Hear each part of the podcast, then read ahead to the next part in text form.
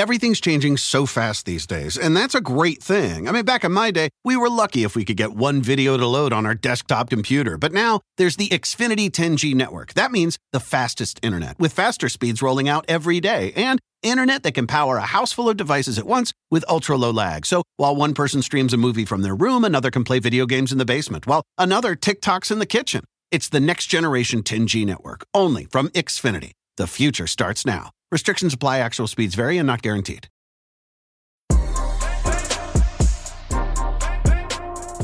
Hey, this is DeRay, and welcome to Pod Save the People. This week, it's me, De'Ara, and Kaya talking about the underreported news of the week, and it's MLK Day! So we deep dive into his dream, legacy, and our thoughts on the current state of being Black people in the U.S.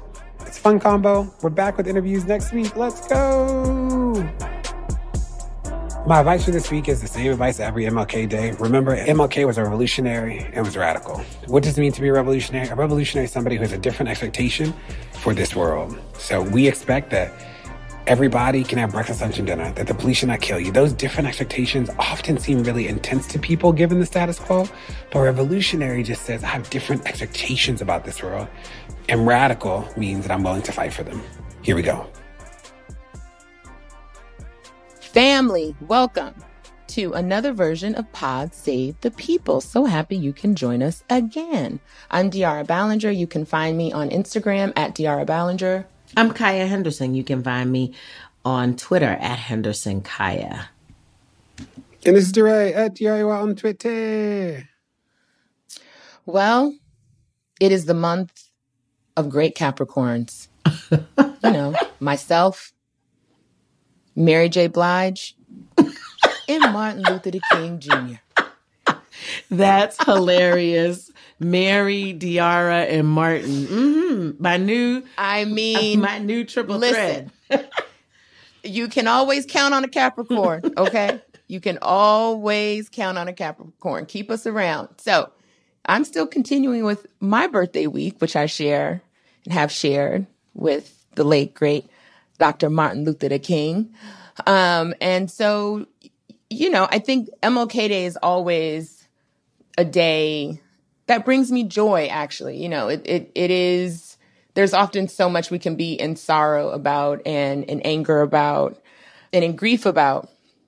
And although losing Martin Luther King, who I think he was like 36 or something when he passed, which is now an age that I am beyond.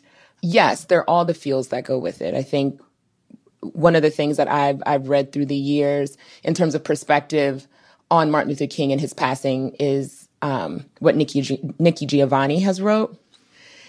And basically her response to it was, may the warriors in the streets go ever forth into the stores for guns and TVs or for whatever makes them happy. For only a happy people make a successful revolution, and this day begins the Black Revolution. And so I think even with the loss and later with Malcolm's loss, I think it was, you know, the turn to the Black Arts Movement, the Black Panther Movement, movements that have enforced radical Black love and imagination and identity. And so, yeah, it's a day that I look towards and try to look towards with joy and hope. My favorite King quote, he wrote, whites, it must frankly be said, are not putting in a similar mass effort to re-educate themselves out of their racial ignorance. It is an aspect of their sense of superiority that the white people of America believe they have so little to learn. The reality of substantial investment to assist Negroes into the 20th century, adjusting to Negro neighbors, and genuine school integration is still a nightmare for all too many white Americans. And, I mean, here we are. I have a similar radical. I like the Radical King. I think that we, you know, America likes to lionize the peaceful king and the nonviolent king and the, you know, whatever. But that's not the only king there was. King was frustrated. King was angry. King was a whole lot of things. And my favorite King quote is similar to yours, DeRay.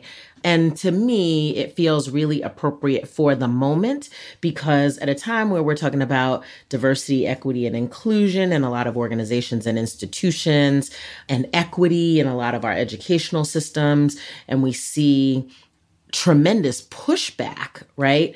This is the King quote. It's from his book, Where Do We Go From Here? In 1967, which is I think the last book that he wrote before he was assassinated. But he says, why is equality so assiduously avoided?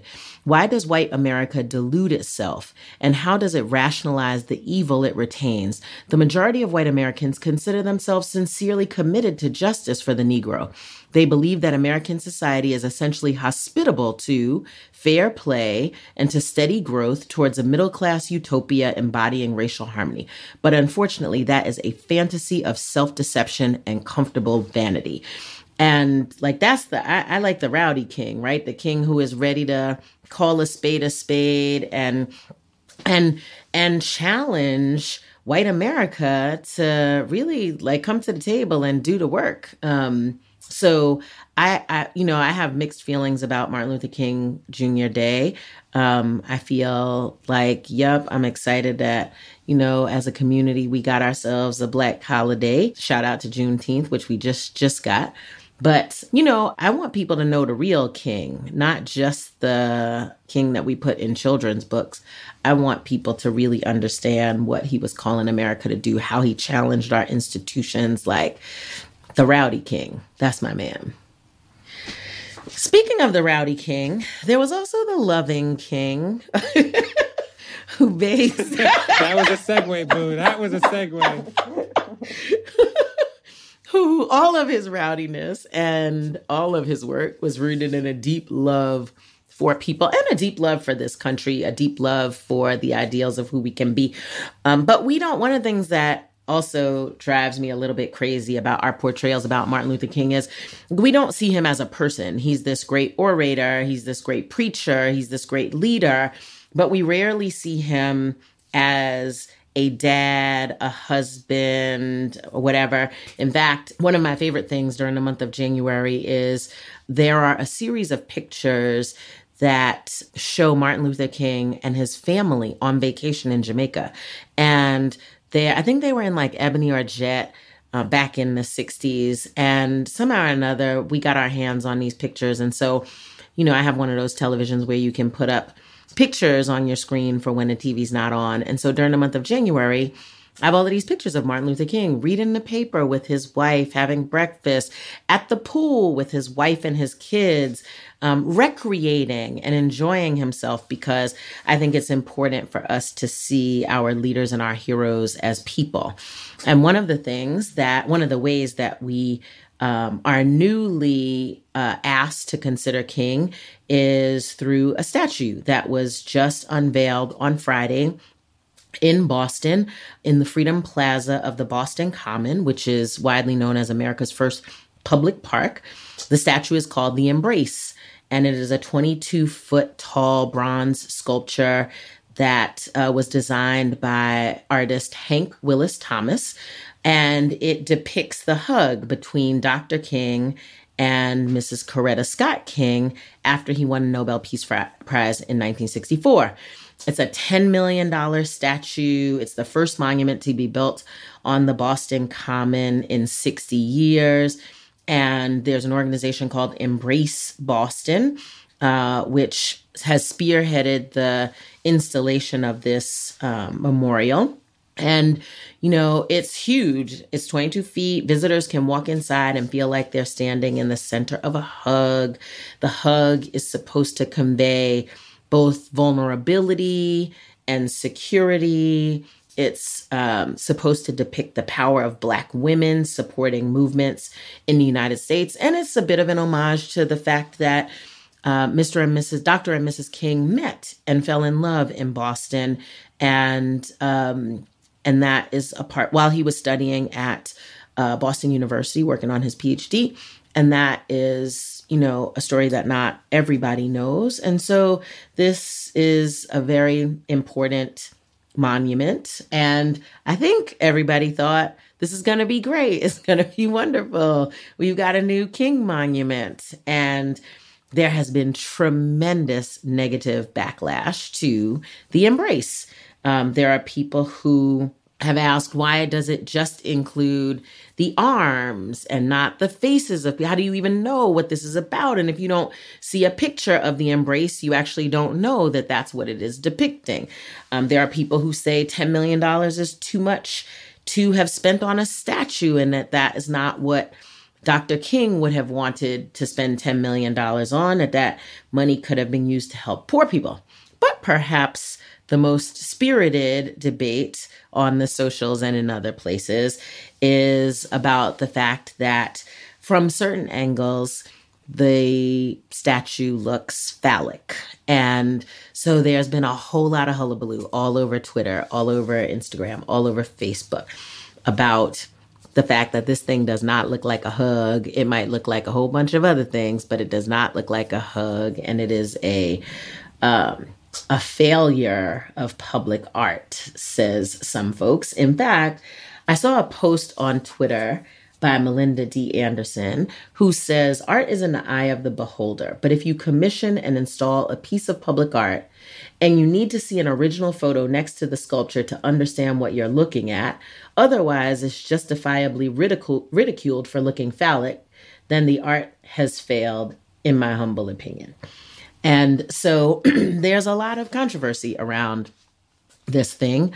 And, you know, when I picked this news last week, I thought, here's a lovely little tribute to Martin Luther King that we can talk about and whatnot. But as is the case, I think there's controversy around everything. So I, for one, can't wait to get to Boston to see it for myself in person, to see, you know, how it moves my spirit or not, or whether I end up agreeing and thinking that it just looks phallic. But that's my news for this week.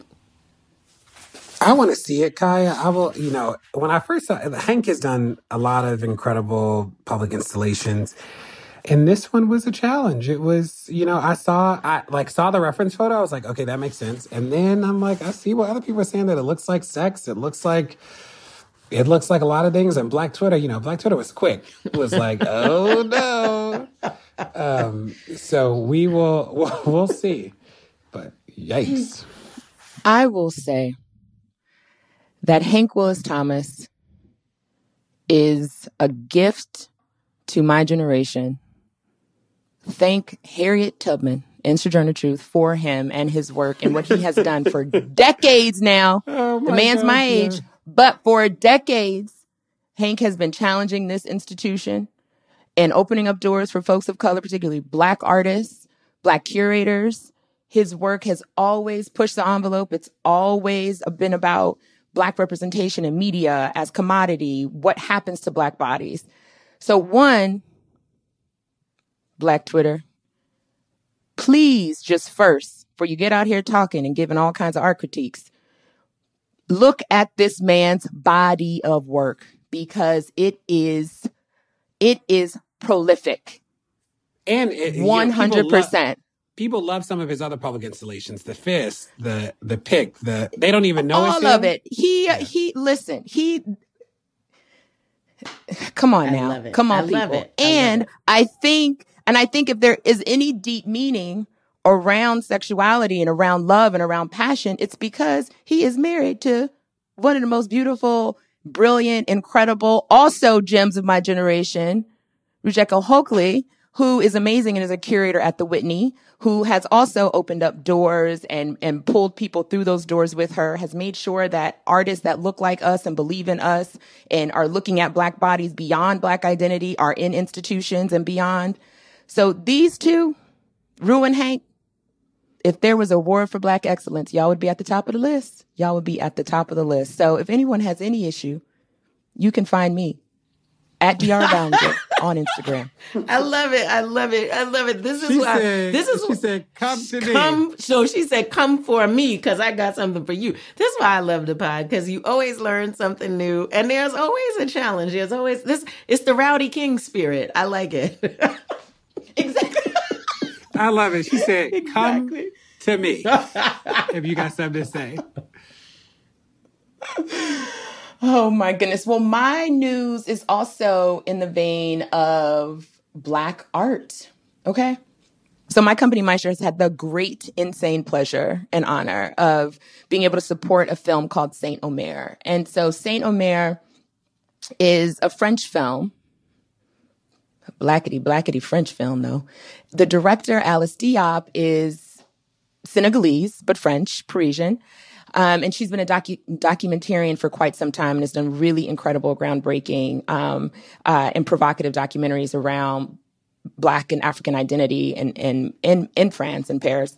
But here comes this movie, which is actually based on a true story about a woman named Lawrence Colley, who was a student, an immigrant, an isolated woman, didn't have family and friends in France, and ends up getting pregnant and ultimately gets a train ticket, goes to a place called Saint-Omer in France, where there is a beach. She takes her baby out to the beach and lets the baby be washed away by the waves. She leaves. The baby kind of comes back up on the tides, obviously, without life. And she is found and tried for the murder of her child.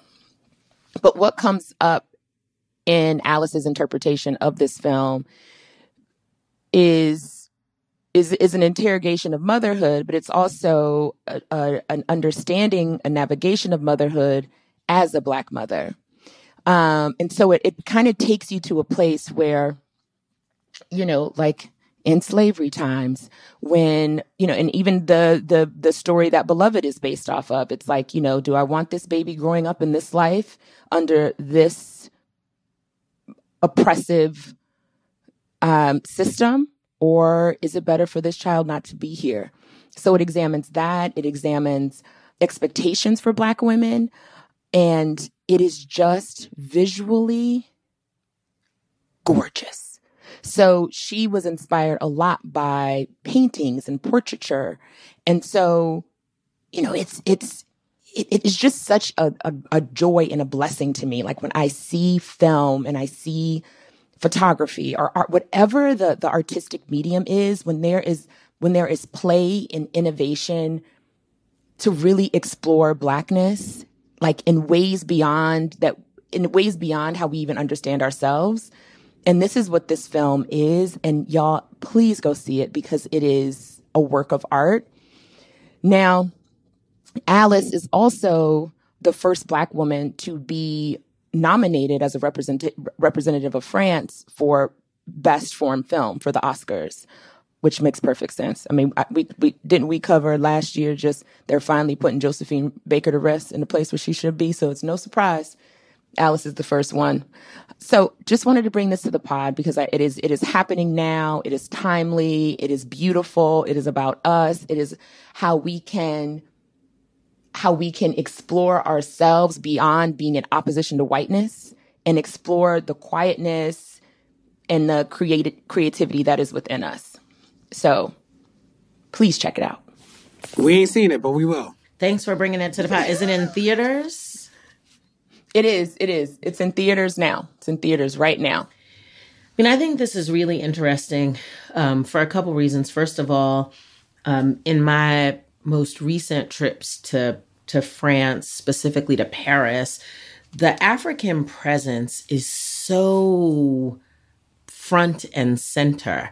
And nothing that you see in French cinema really portrays that at all.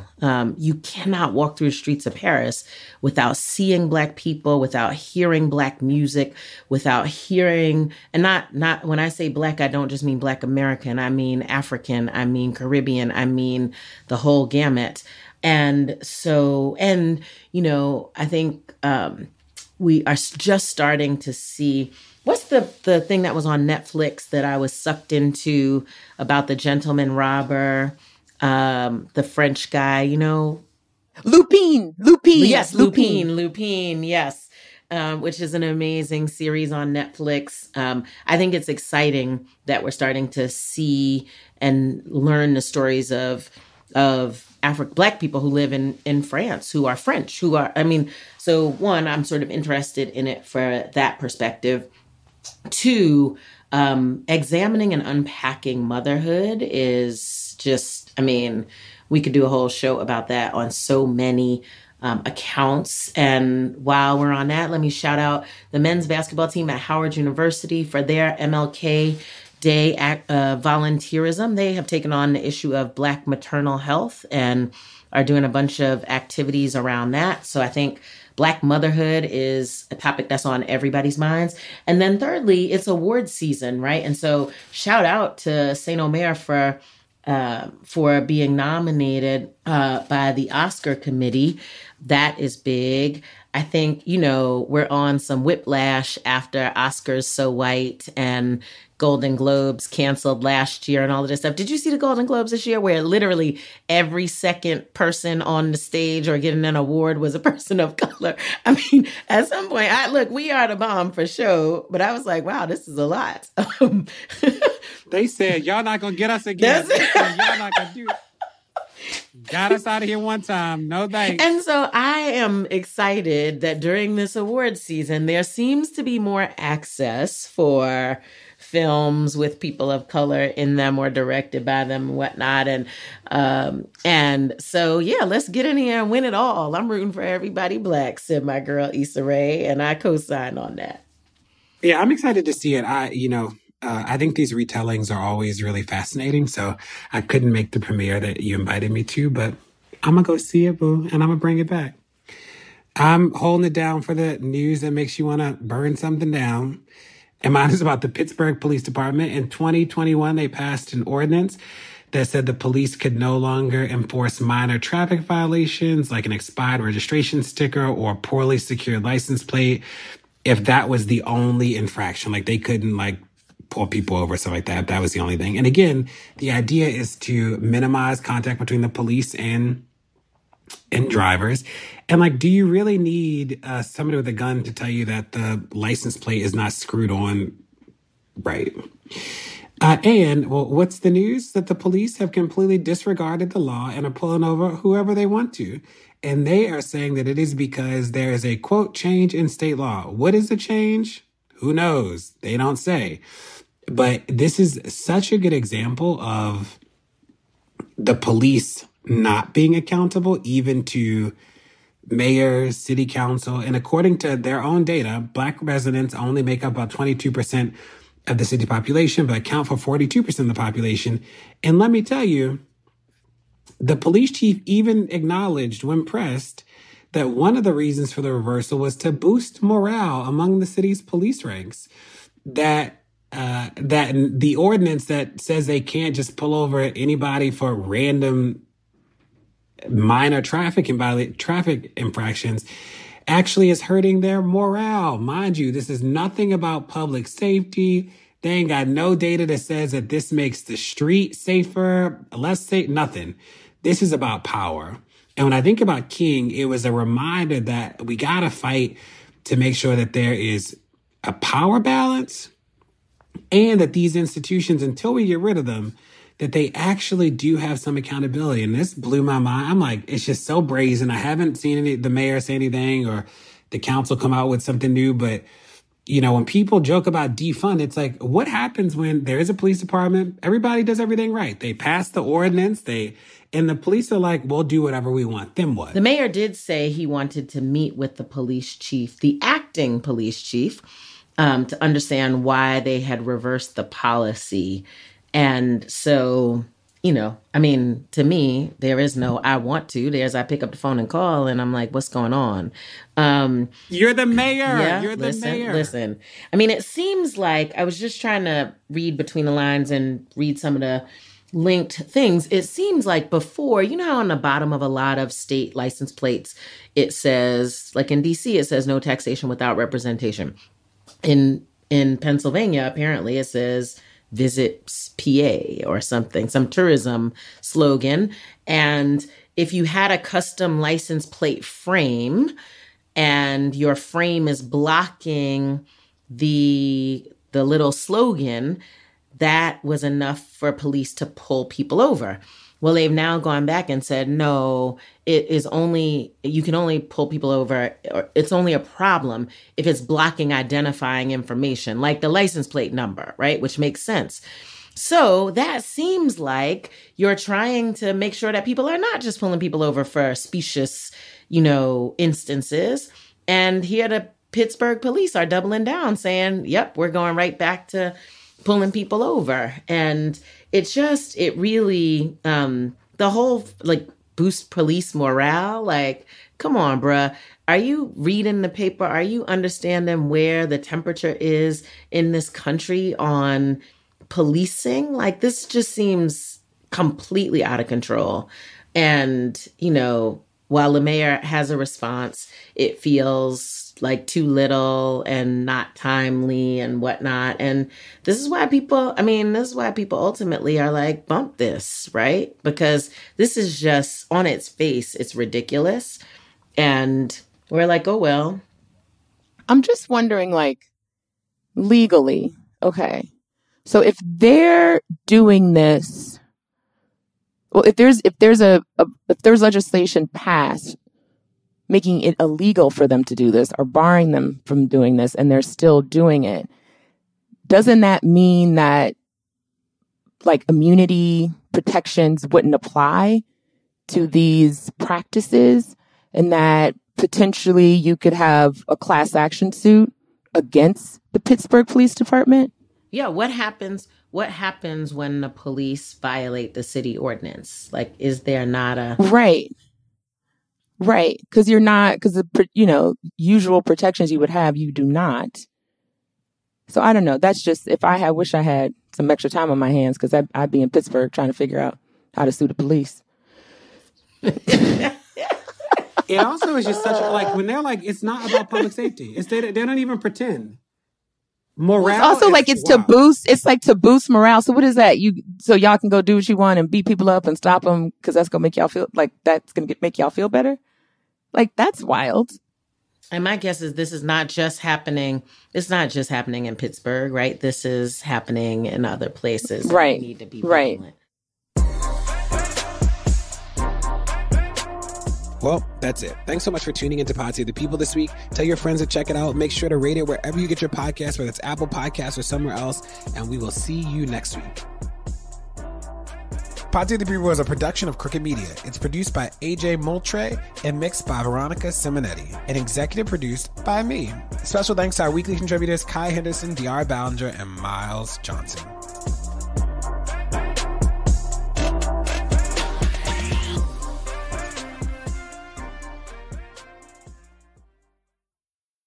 Want the same expert advice you get from the pros in the store while shopping online at DiscountTire.com? Meet Treadwell, your personal online tire guide that matches you with the perfect tire for your vehicle. Get your best match in 1 minute or less with Treadwell by Discount Tire. This show is sponsored by BetterHelp. Now, what's the first thing that you'd do if you had a ton of extra time in a day? Maybe I'd take a nap, go for a run, talk to some friends.